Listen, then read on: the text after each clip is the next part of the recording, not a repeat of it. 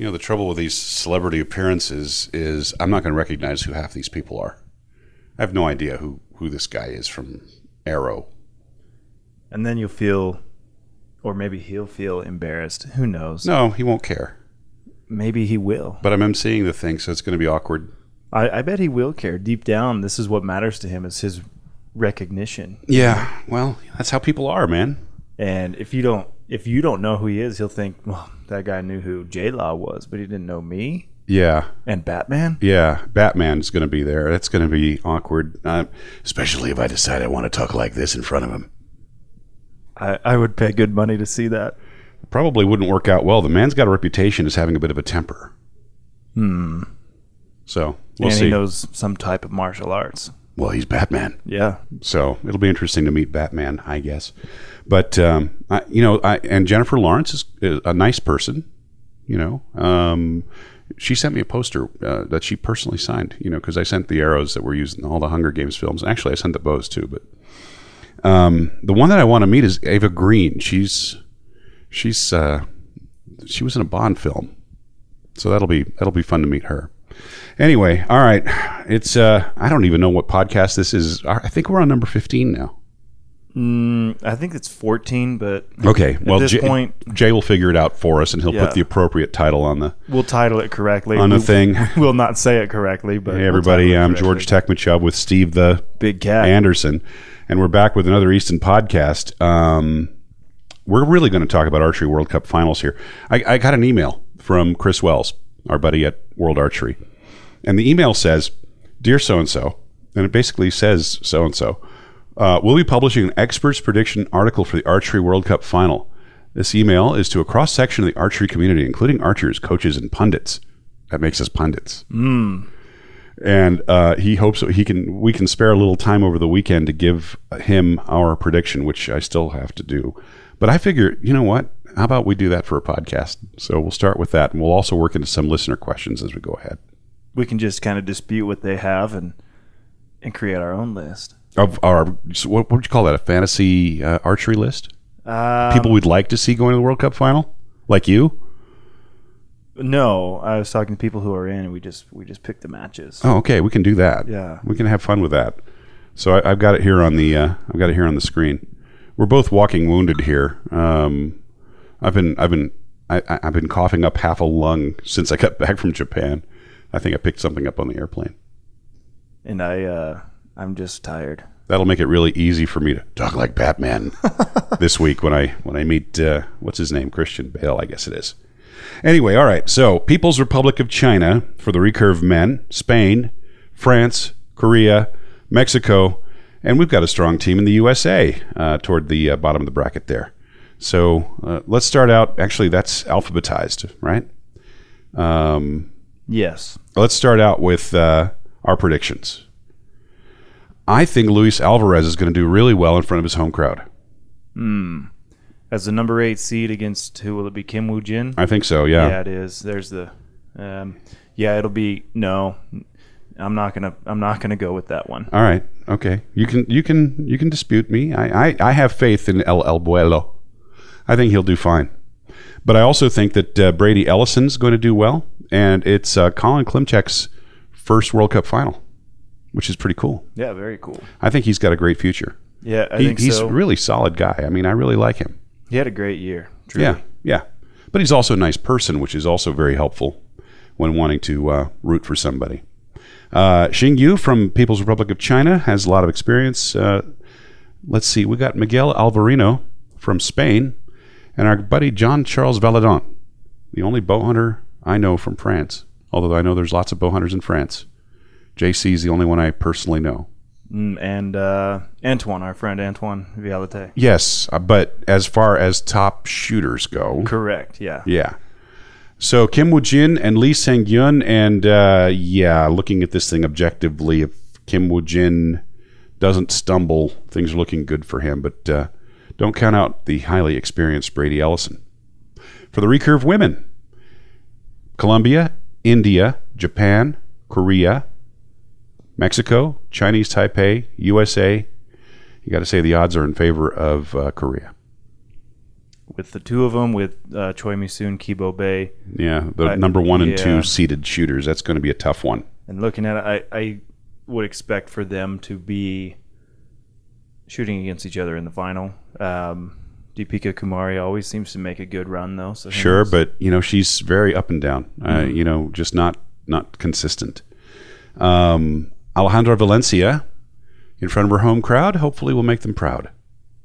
that's another one. Um, she'll be shooting against uh, Choi Misoon, I think. I think you're right. Yeah, uh, Mackenzie Brown, I think, has some potential here. Um, Kaori Kawanaka of Japan, um, you know, uh, great shooter, um, bronze medal from the London Olympic Games in the team round, and uh, a lot of this will be a great experience for her. Lee Chen Ying from Chinese Taipei, Miss Lee, a great shooter as well.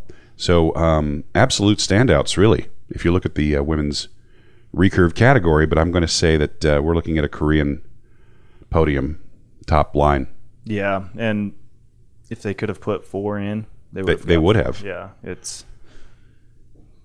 All right. of a charity. All right. Let's put this into your uh, let's put this into your ballpark here. This is the compound men.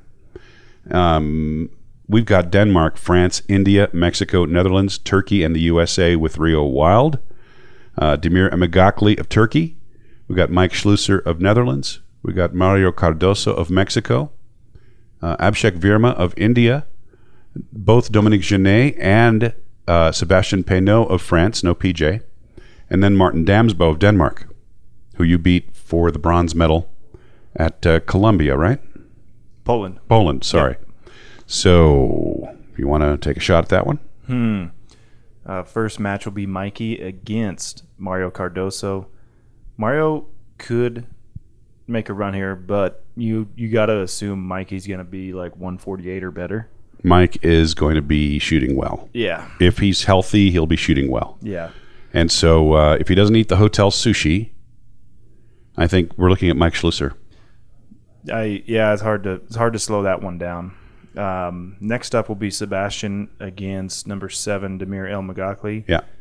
I'm gonna pick Demir for an upset here. Yeah. Okay. I'm with due. you on that. I I, I. Agree with you. He's been showing sparks of brilliance all season, and I think he's got that potential.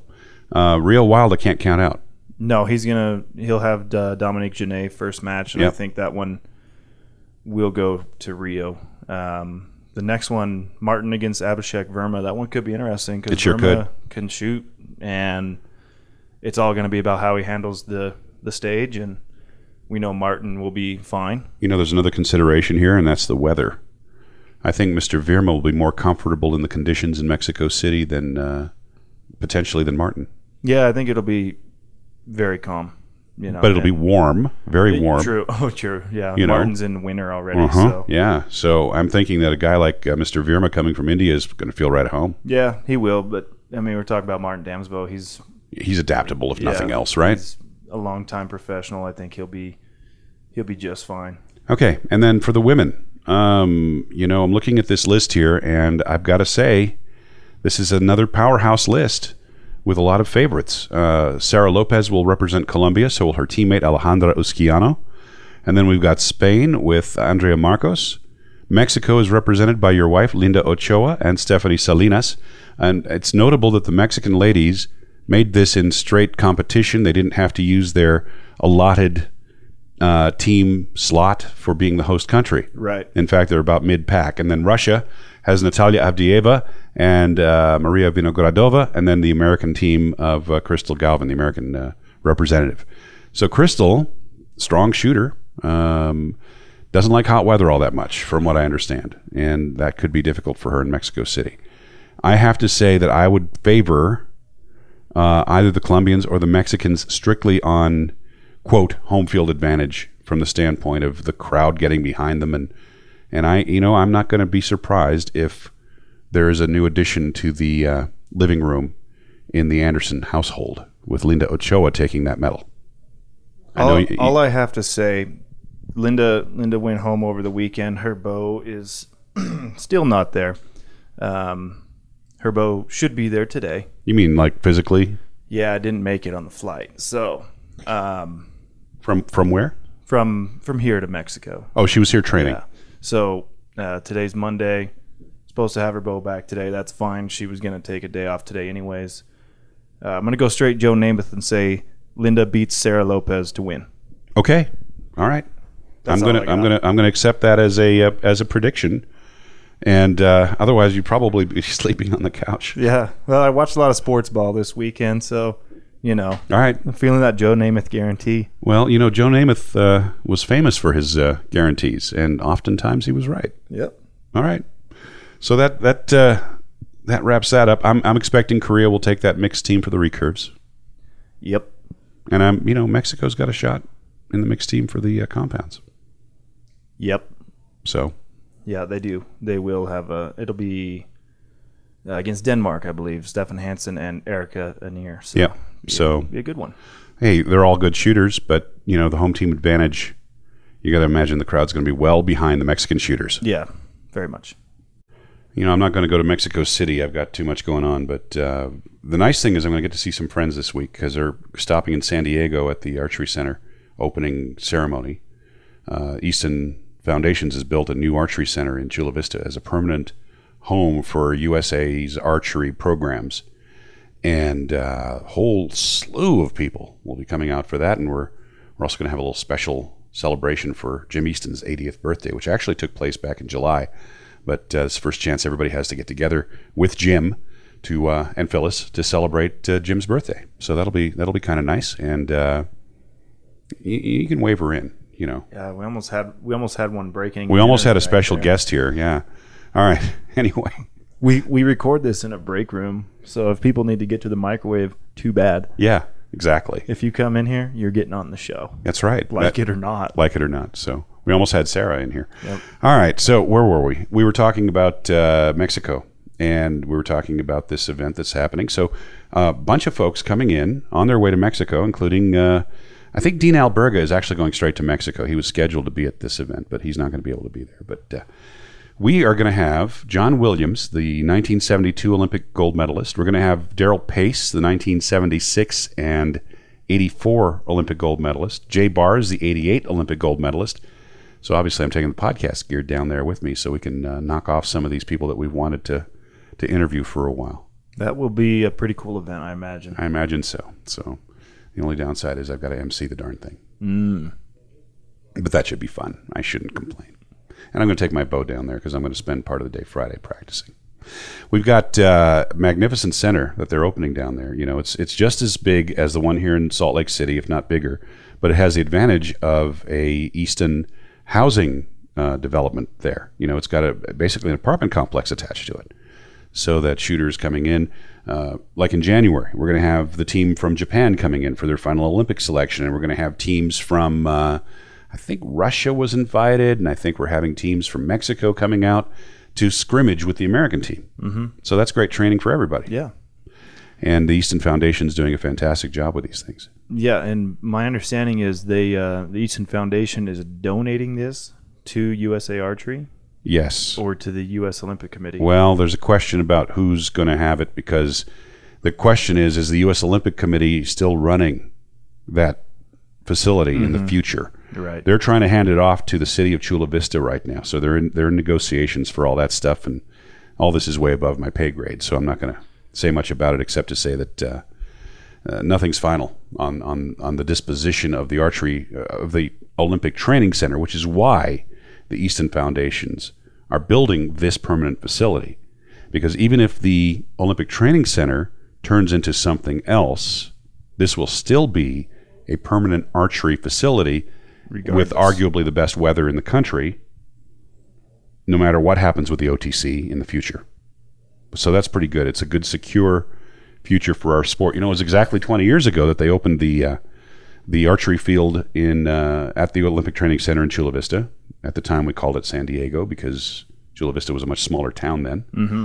and um, it has grown explosively. By the way, I mean you wouldn't believe the amount of growth that has happened around the Olympic Training Center site since that Olympic Training Center was opened 20 years ago. Yeah, it's uh, amazing to me. It's like a 225,000 uh, population base there.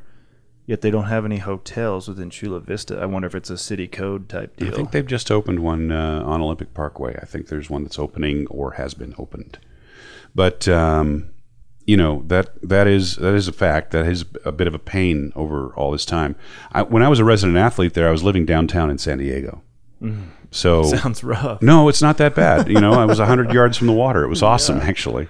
I was just down the street from the gas lamp district. So it was uh, not rough at all, to be No. brutally honest with you. Um, in, in my normal routine, I, I, you know, I, I worked at Easton Composites at the time, where we developed the X10 Arrow and um, I'd finish work at about 4:30. I'd get into work early, and I'd finish at around 4:30. Go straight to the archery center, go straight to the uh, Olympic Training Center, and practice till dark, or often after dark and um, that was a good routine, you know. And of course, you know, traveling and all that stuff. Uh, but it was a, a great facility with a great program.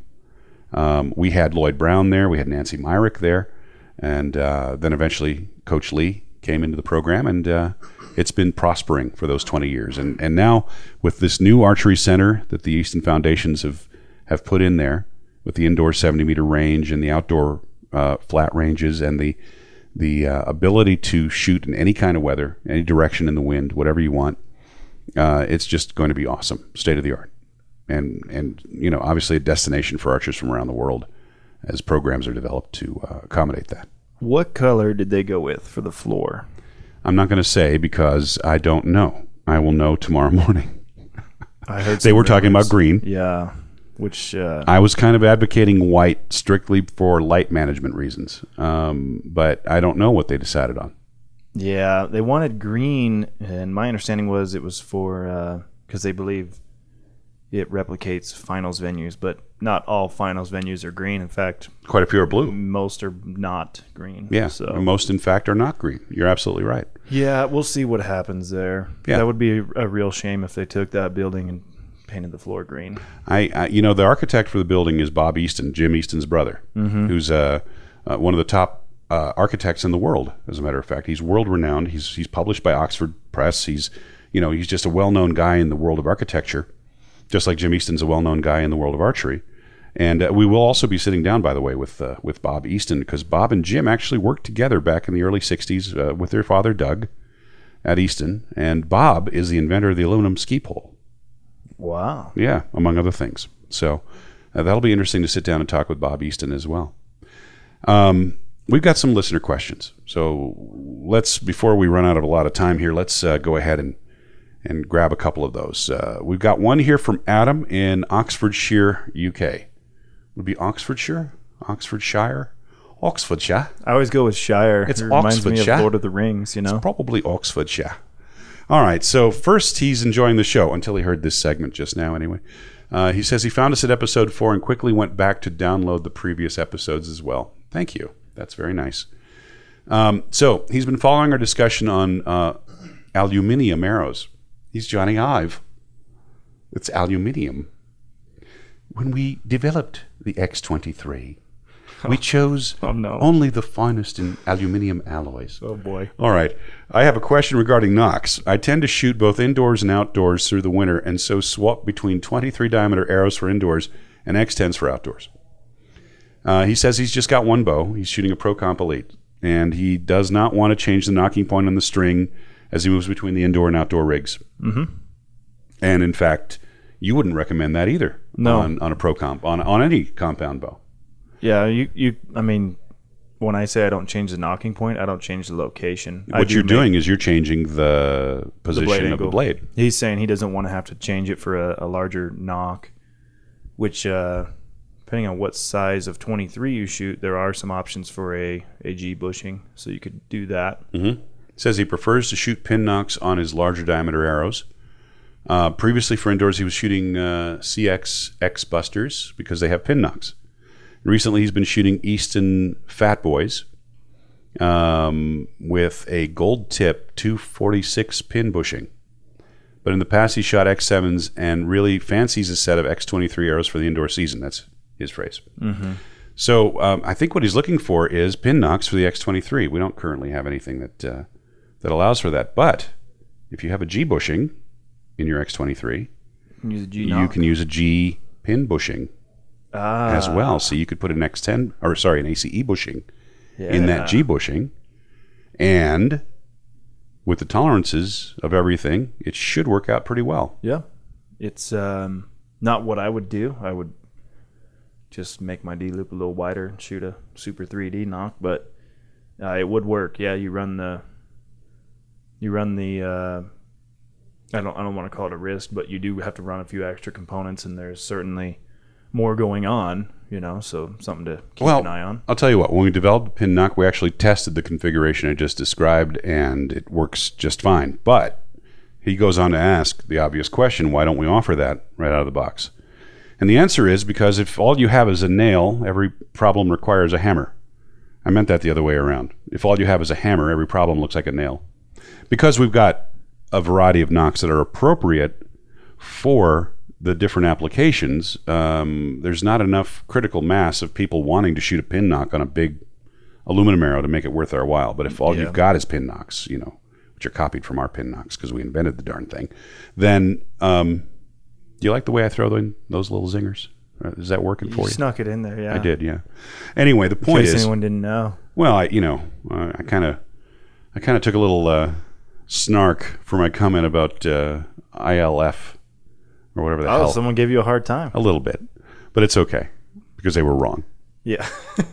Anyway, that's the answer for you, Adam. I hope that helps, and uh, thank you very much for listening. So you are, uh, you're probably feeling like having stayed home today after having run the Easton Sales Conference this past week. Yeah, it was. I mean, you don't. I wouldn't say I ran it, but I was heavily involved in the the setup, tear down, look and feel. Well, the point is a lot of work. yeah, it was. It was a lot of time spent over in the warehouse and working with some guys there, and working with. Uh, you know, we had a good group. We made things happen, but it was it was busy. We had, you know, I had a like a 17 hour work day. Yeah, so, yeah. Well, we introduced a bunch of new stuff. That was kind of cool. yeah. It was. You know, this is a little like you ever see one of those Apple keynote events? Uh, yeah. No. So ours is a lot like an Apple keynote event, only without the polish and the Mm-hmm. professionalism. Just kidding, just totally kidding. but no, I mean it's it's similar, right? I mean, you know, you, you get up there and you've got a, a room full of people and a big screen, and you're showing stuff and you're explaining stuff, and people get excited about it. And um, I, I will tell you, I don't think there's a ton for people to get excited about in the target archery realm from us this year. You know, we're we're introducing um, a extension of the stabilizer line, which uh, you know we when we when we made the contour stabilizer, which is that sort of funky looking stabilizer, um, we weren't sure how it was going to be accepted because stuff that looks different sometimes goes over well and sometimes doesn't. Yeah. It's definitely gone over very well. People really like it, and Yeah, and the the new one we just came out with, I think, will be even more well received. And I've sent some pictures to a few shooters. yeah. they so, really like the so look. people who bought a contour are going new one. What are you doing? Well, don't relax. This is a contour CS. Yeah, your old one still works. Your old one still works. This new one is really for compounds more than anything else. It is 20% stiffer than anything else, and I think you're going to like it if you shoot a compound with a lot of weight. Otherwise, you're still going to want to shoot a contour, regular contour. Um, we've also introduced something that I think is um, addressing a problem that the entire industry has had in the past, which is a new extension that is essentially failure proof. Uh, it's called a ProLink, and this extension has a stainless steel inside bar that connects the front and rear ferrules inside the carbon tube. So it basically can't break. And um, somebody will prove me wrong, I'm sure, but it's it's as bulletproof as you can possibly make something like that. And uh, so those will be available, and the price on those things is going to be about the same as the existing extensions, plus a tiny bit more. But um, you know that that's not revolutionary; it's evolutionary. But I think that the the compound guys can now fully enjoy all the benefits of the contour that have been uh, proven by the recurve guys like Ojin Hyuk and Takaharu Furukawa. Yep, I will. Uh, I will be going to the, the CS probably immediately. It uh, in testing one of the earlier prototypes, I really liked it. It, I mean, I had 17 or 18 ounces of weight up front on a 33 inch bar, and it held up really well. Felt great. And, So- and and unlike bars that are in a similar construction format, this is not seven hundred dollars. It's going to sell for about Yeah. two ninety nine. Street price probably two eighties, something like that. Yeah, it'll be right in the realm of what every other high end stabilizer is right now. Yeah, but, it's a lot stiffer than yeah, most of those high end it's- mm-hmm. stabilizers, and and it's a lot smaller in diameter at the distal end, so that makes a big difference in the wind. Yeah, it, it's it's a well engineered piece. Uh, whether you like the look or not, it makes sense and it works well. But of all the stuff that we've introduced this year, the quivers I think have got to be uh, what's going to catch people's attention the most. These are really nice quivers. Yeah, our elite field and our elite target quiver. Finally, we get to you know show them to the world Yeah. instead of just the the few you might have seen around. Yeah, you may have may have heard about these back in Copenhagen. The uh, we had a few shooters like Ojin Hyuk and uh, Reo Wilde shooting the uh, prototypes of those quivers in Copenhagen, and now we'll introduce those with a field model, which you know has the arrows kind of pointed back away from the line, and a target model which has the arrows kind of pointed toward the line. You know the the nock end. Um, so both of those will be available in multiple colors. You got the red and the blue and the, and it's in the high end material. You know, it's it's really nice stuff. You know, these aren't these aren't at the level of an Angel full custom quiver. No, but they're also about the price of the belt only. Yes, exactly. So, So, you're not paying what you do for an angel. yeah, and uh, so I you know those two things are are the ones that are the most interesting I think from the standpoint of the people listening to our podcast. We Yeah. had a bunch of hunting stuff and you know a whole new line of hunting stabilizers and and whatnot. But uh, you can go to our website eastonarchery.com if you want all the skinny on Yep. all that stuff. And on those quivers, I think availability will be around late December, early January. Actually, it's going to be the first week of January that it's going Yeah. to be shipped to the distributors. So it'll be probably available to you in time for Vegas. yep. So is, is what we're looking at. still a little bit out, but they are uh, they're nice. They're a fine piece, and, and like I said, the uh, I mean I don't know what what uh, an angel goes for these days, but I know when I bought mine with my name on it, it was a pretty spendy piece. So You know, I, I still say that there's nothing as nice as a full custom angel quiver, but you're looking at almost a year lead time right now for one. yeah, and two fifty plus. Well, yeah, more like 3 Mm-hmm. Yeah. By the time you get, especially with the number of letters in our last names, for example, yours and mine are, yeah. are long names. And on this one, on ours, you will be able to screen print on the belt. So it's take it to your local guy and put whatever design you want on there. Yep. So that's uh, another bonus. Um, the bow companies, some of them have come out with their stuff. PSE came out with their stuff, and uh, and Hoyt just came out with their stuff. We talked a little bit about the PSE carbon bow, which looks an awful lot like a Hoyt. I'm sorry, but it just does. Yeah. Um, Hoyt's come out with their new stuff, and it doesn't look as much like a Hoyt as it used to. It's definitely evolved. I mean, they have. Uh, Well, first of all, they've gone to the super distressed limbs, the super Yeah. stressed limbs, right? So Very, limbs are coming back on themselves. They're past parallel. So that that automatically changes the look quite a bit. And The sales pitch for this is it effectively makes it act like it has a longer axle to axle. well, there's that. It should be a little quieter. I mean, it, you get very little movement out of the limb tips on those. I guess they had to take the air shocks off because of the uh, the way the limb works. It just wouldn't work with the air shocks. yeah, the angles and things like that. So it was. It made more sense to do it without. I guess what's more germane to our audience is that the target bows, the Podium X and the FX, and those are still unchanged. Yeah, they did add the Hyper Edge, which I did a little Replaces the Pro Edge. I did a little write up and had some photos on uh, my my Facebook page, Steve Anderson Archery. Which hey, I'm verified now. Do you know that? That's awesome. Yeah, I'm verified. That, Uh, that makes you. Uh, I have a blue know- check mark. Well, Yeah. you know, I'll bet you that some of the people that are coming to the archery center opening don't have their blue check marks. I'll bet you Batman doesn't. Take that, Batman. Yeah. No, it was uh they Facebook actually contacted me, and I guess I have really good reach and very good uh, uh, interaction. Twitter, and- Twitter did. Uh, no, Facebook. Oh. This is a Facebook deal. Oh, I'm sorry. Okay. Yeah, Facebook verifies people now too. Ah. So props to the people out there who, you know, follow my page and and participate and And what is your Twitter handle? Steve Anderson 88 is you it? got it. Yep. Steve Anderson 88. Yeah. And uh, for people who want to follow us on Twitter, so Steve Anderson, A N D E R S O N 88. Mm-hmm. And I'm G Tekmitchov. And if you don't know how to spell that, you can't follow me. Yeah, maybe we'll drop some uh, catalog photos because I don't think the PDF is up online yet. So we'll show the, the quivers and the stabilizers and Yeah. we'll get some photos online. So go check those out. And remember that if you've got questions, you can always shoot them to us here at podcast at eastontp.com. Podcast at eastontp.com. That is Yep. when our MIS department is on the ball and we're not losing emails when we open them, like we did a few people. There's a few people out there that are wondering why they haven't gotten their answers. And uh, the reason is we lost about five emails. Yeah, if you're on, if you send us an email and in the last month, go ahead and send it again. Yeah. It, it- we don't care if we get duplicates. You know, we'll. Yeah. We just want to find those. we, ones we had a little lost. issue there, and uh, I know we we lost one from a guy named Chris in Japan. We actually had we were about to address it. We opened it while we're doing the podcast, and the thing just disappeared. It's Yeah. some some glitch in the server. So sorry about that. Um, but if you want to shoot us back your email, we'll be more than happy to help address that.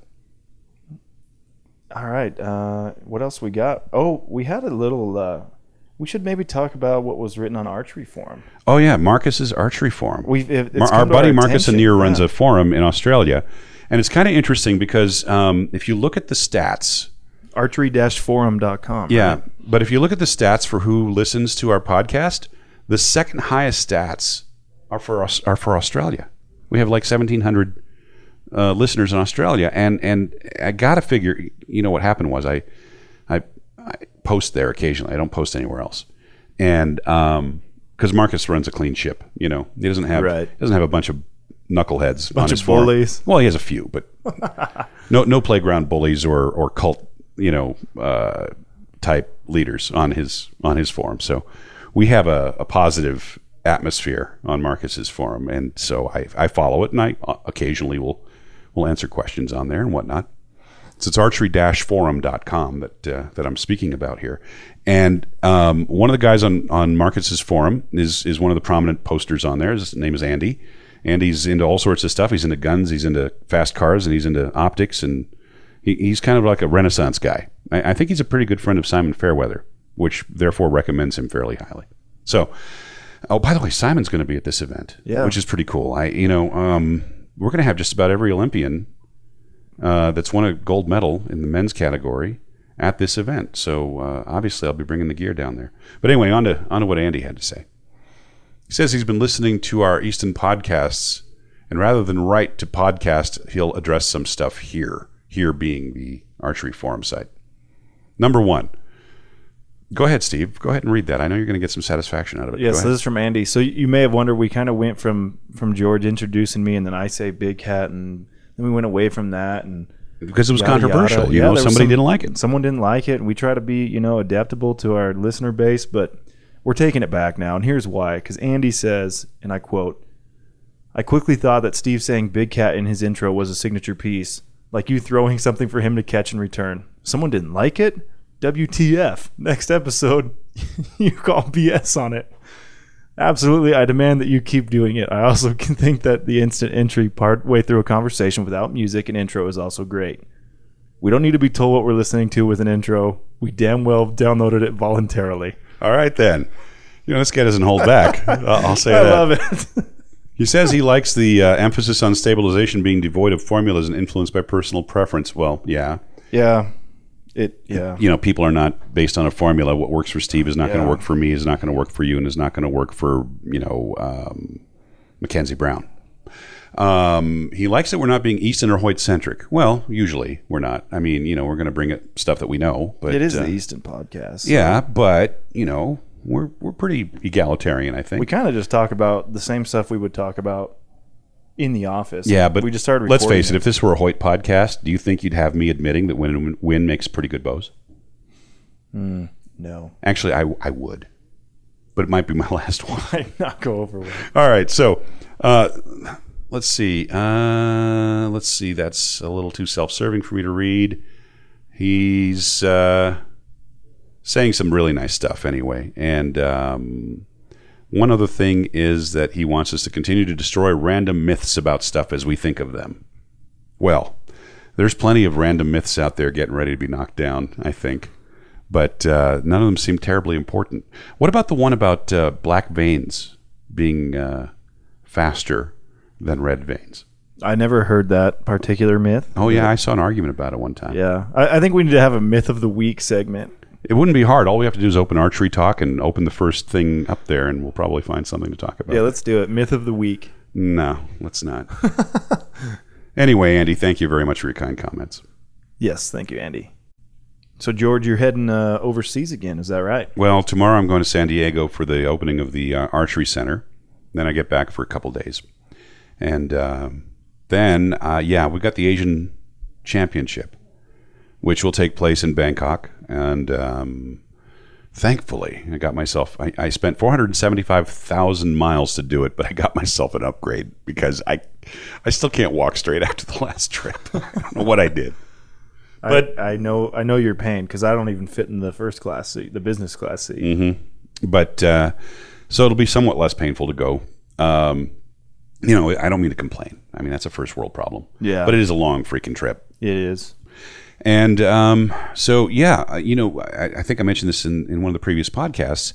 Interestingly, around this time, um, because Japan got their one men's slot, they're not going to send their A team. They're not going to send Takaharu Furukawa, and um, they are going to send uh, Shingo Tabata, and they're going to send um, Kikuchi Hideki and one other man to be named and they're not going to send their A team of women because they they they got their Olympic selection. So they're going to use it as development. The Koreans are doing the same thing. The Koreans are not sending their A team, but their B team would be anybody else's A team. Yeah, Im It's got Im Dong Hyung and Come on. my goodness.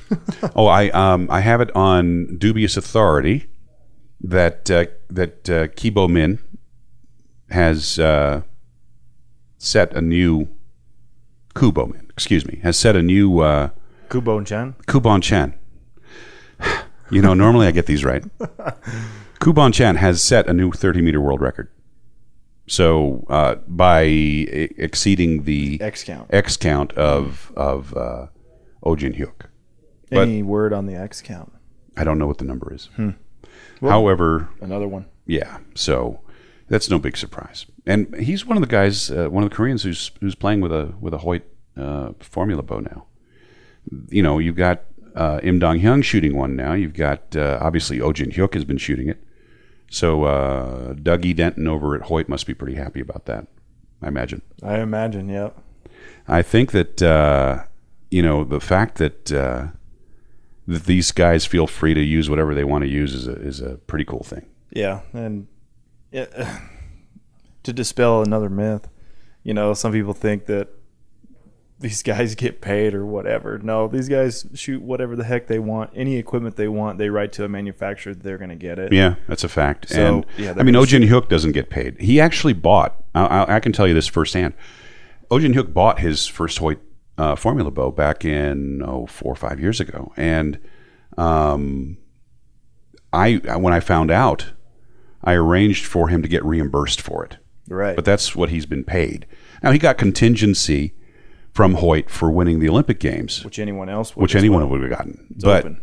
it's open contingency. That's right. But the amount of money that archery paid to oh Ojin Hyuk compared to what he got from Hyundai, I mean, you know, that was salad money. What he got from what he got from his sponsors in Korea, his non-endemic sponsors, mm-hmm. his non-archery sponsors, made made any archery money just look ridiculous. So these guys are nowhere in a position of having to worry about archery money.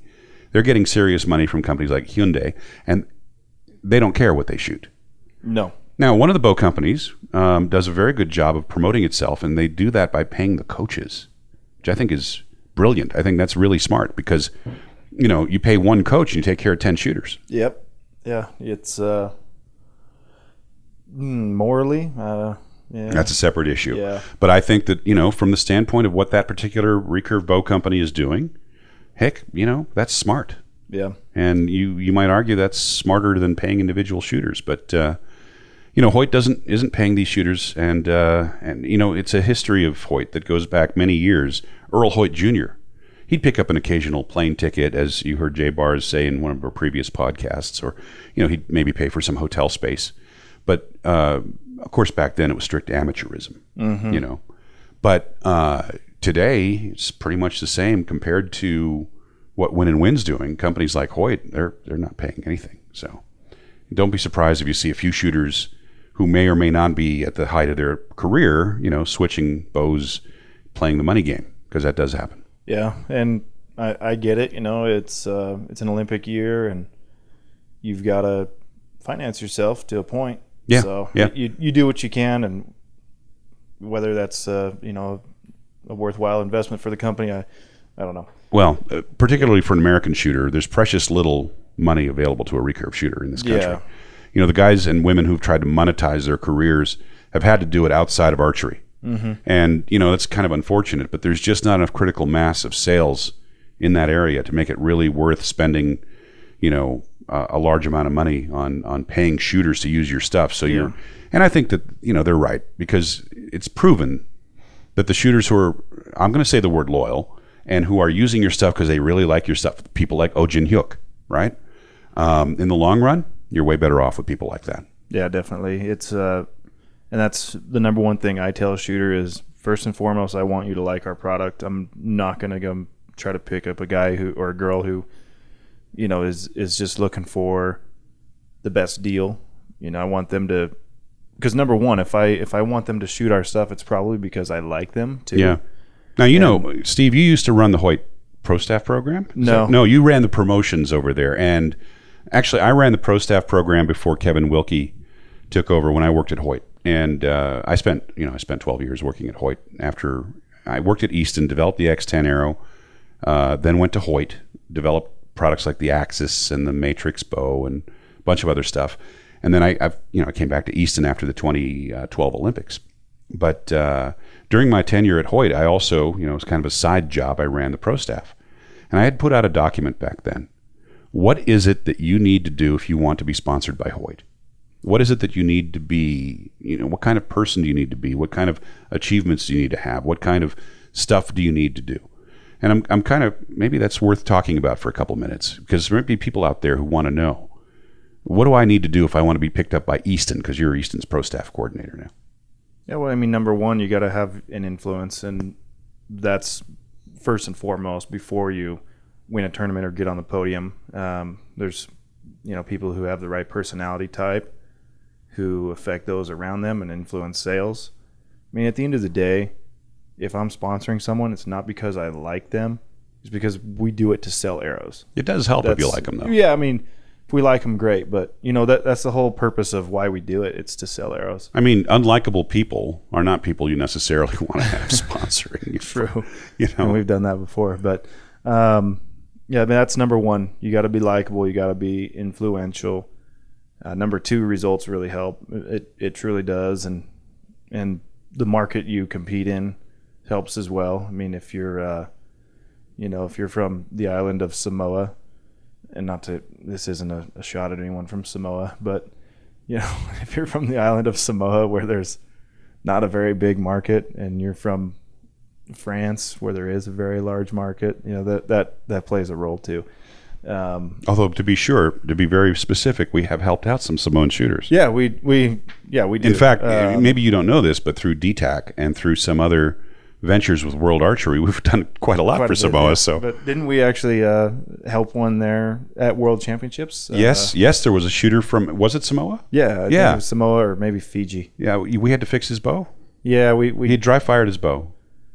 so, I don't remember. We gave him some new limbs. Yeah, yeah, he dry fired his bow, and uh, and we set him up with uh, with a new rig. Yeah, but yeah, I mean, when when it comes to diving back into that, um, you, you know, right now there's a a shooter who I really like, great shooter. I think the guy has a lot of potential. He's shooting another company's arrows, and I said to him first and foremost, I said, I want you to shoot what you are going to be best with because I I like you as a person. If that's our stuff, great. If it's n- not, whatever but you've got to be competitive. You're out trying to win an Olympic medal. That's first and foremost for me. Hmm. If you want to shoot our stuff, more than happy to, to pick you up, you know, but you do what you think is best. And he goes, Yeah, I, I do want to shoot Easton.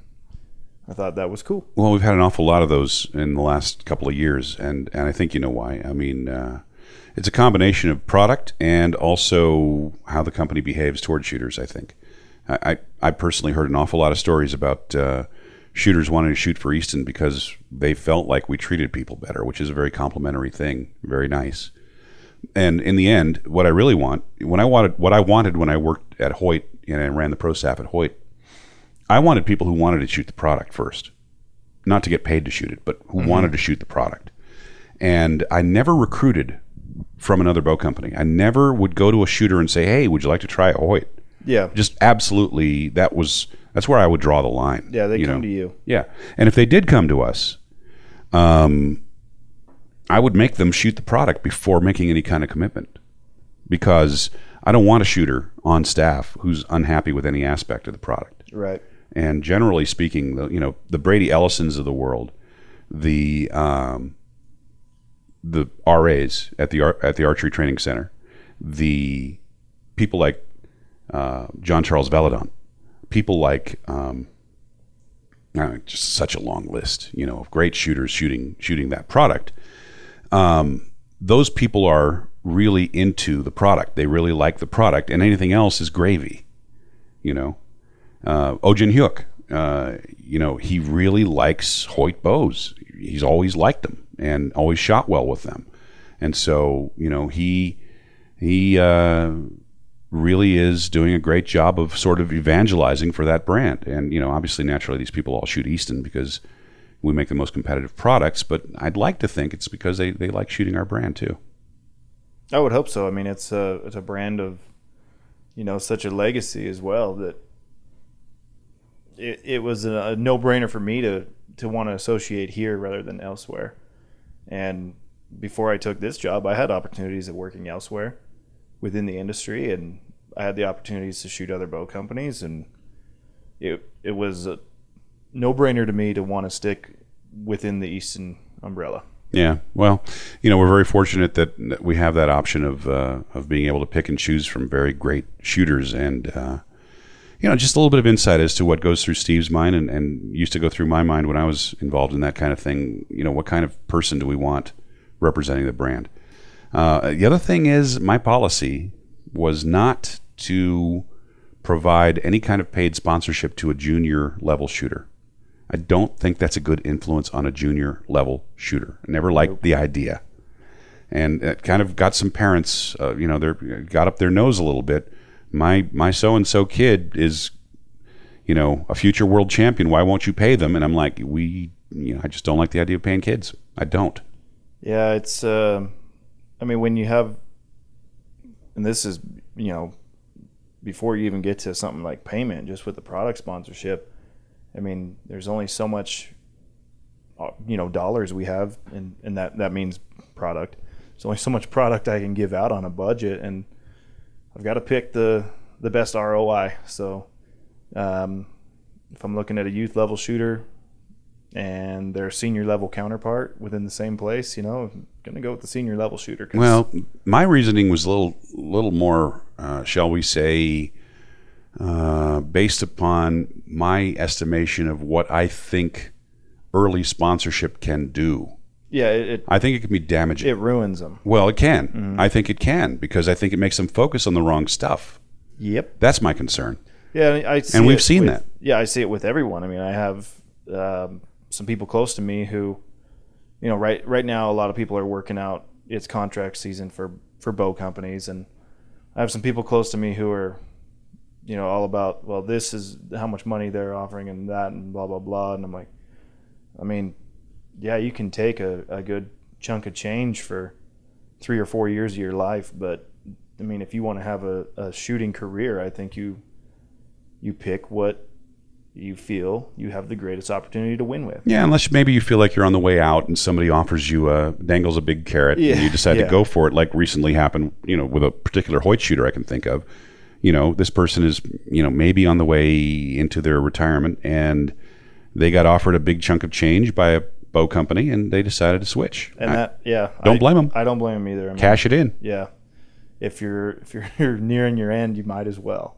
And you know, even if you're not, uh, if if you're getting offered a big chunk of money for shooting a particular bow, and you're not, you know, you're not that competitive, then what do you got to lose?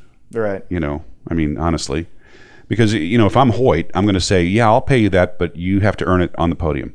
Yeah, I mean, give you the opportunity, right? And and any anybody who's got confidence in their ability to win is going to go jump all over that. Mm-hmm. You know, as opposed to somebody who wants to take the lump sum up front. Well, yeah. you know, there's no guarantees, but I can guarantee one thing: you pay somebody, you know, some large amount of money up front, and you will not see the same performance from them than if you have it as a reward for performance. Right. So yeah, it's uh, from a company standpoint, you you are much better off finding those people who are going to be competitive and earn it that way. Yeah, you know, and in the long run, those are the people who are going to be the best brand representative for you. You know, the average shooter can see through the BS that's served up by some people who are, you know, one one year they're selling this product, and then the following year they're selling a completely different product with a whole different story. I think the average person can see through that, which is it's been the downfall of some of the hunting TV shows. You know, bow hunters they they instinctively can sense when somebody's doing that to them, mm-hmm. and it's and you know the there there's basically been a collapse in that outdoor uh, TV industry. You know, because of that, I think as much as anything else, is a credibility gap. Yeah, it uh, before I before I even got back into archery, I was interning, and of all things, you know, I was I was at a, a place that did financial type deals, and that was that included some stuff like insurance and and uh, things like that. Not not the most exciting stuff in the world, right? But what I definitely learned there was that people don't like to be sold. People like to have a relationship built and then commit to being loyal to that relationship. Yeah, So yeah. it's yeah, when someone's pushing something on them, they they see right through it. Yeah, and, and they don't appreciate it all that much, I don't Yeah. think. So, you know, from that standpoint, you've got uh, a real um, responsibility on a, say, a little podcast like the one we're doing here, to be honest, you know, and, and not serve up uh, sales pitch. And so it goes back to what Andy was saying in his comments, you know, that, and we've heard that from some other people, and that's just how we are. We're not going to, we're not going to sit here and, and, and tell you that uh, we're 100% unbiased, but I will tell you that we'll be honest about stuff. Mm-hmm. So, all right, well, talk about going off into the weeds. We, tend to do, that. Seam or tend, either way. that was that was a little bit of a moment we had right there. Yes. All right. Well, I think we're just about uh, at the limit here. You know, I, like I said, we're going to get those interviews with the Simon Fairweathers and the Jay Barrs and the, the Johnny Williams and the uh, Darrell Pace, particularly Darrell. Um, I'm looking forward to. I, not that I'm not looking forward to those other ones, but Darrell's Darrell's. Uh, I don't know how to explain this except to say that when I was a developing archer, my coach would show me eight millimeter films of Darrell Pace as this is what you need to be doing. So for me to have shot with the guy later in my career, you can Yeah. imagine what that was like, right? It's probably a cool thing. It would be like learning to catch a football from Joe Namath. Right. You know what I'm saying? yeah. Yeah. and and so you know to have the chance to have him be a friend and to you know call him up on the phone once in a while and shoot the breeze and then to be able to sit down with him and, and talk to him about stuff i think is a great privilege and, and we're going to exercise that to its fullest. Yeah, should be some interesting interviews coming and and and i think the plan will be we'll take those and we'll the ones that are long enough we'll use as podcasts standalone and the other ones we'll plug into the middle of our our normal podcast. We'll donut them in. So what are we going to talk about? well, we'll figure something out. And one of the ways that we figure out what to talk about, of course, is thanks to our dear listeners because they email us at Podcast at eastontp.com. and when they do that, we can we can blow half the show just talking about one email. Yeah, easily. It's a beautiful thing. I mean, as as far off as we go sometimes. so keep them coming. Yeah. we appreciate it very much. We appreciate the continued kind comments, and uh, we're going to try to do our best to keep earning those. I I don't know what else to say. I guess that's enough. Except this week, I get to meet Batman. Uh, I'm pretty jealous of that. Yeah. Okay. So, How many how many uh, total subscribers are we at now? You know, I, I had the number up on the dashboard a little while ago, 7,800, I think it was, something like that. We need to figure out some type of a giveaway for 10k. okay. A 10K giveaway. 10k giveaway. How about some Easton X10s for a 10K giveaway? Sounds good to me. How do we how do we do the giveaway? We'll figure it out. Yeah, that that comes later. We'll, we'll, we will, we'll do something good for that. yeah. Yeah. So anyway, uh, oh, I just got the email today from uh, our buddy Olivier in uh, Nîmes. Um, he's got everything dialed in. You know, he's got another great tournament coming up, and he's asking me if I'll announce again. And I'm, I'm, Exciting. well, I guess I will. I will do that go. for him. You know, I'm, I'm getting out of this whole archery announcing thing, but, but I think that uh, for Olivier, you know, for the effort that he puts in, Yep. I'm gonna, I'm gonna give it one shot. Well, at Nîmes, you don't have to chase down and, and run the tournament too. you True know? enough. It's all you just got to announce. I just got to stand there and, and, and announce and follow. Actually, I get to follow Benoit You know, Right, yeah. So you know, Benoit uh, is actually doing the real job. You just kind of say whatever he just did. Yeah, more or less. Yeah. For the for the for the thirteen British people in the audience that care. Oh, it's it's good to have you though. well, thank you. Anyway, that uh, just about wraps up another Easton podcast, which probably should have been wrapped up fifteen minutes ago. But hey, you know, We just kept going. that's how it is. For Steve the Big cat. Anderson, I'm George Tekmitchov. Adios. We'll see you next time. Ciao.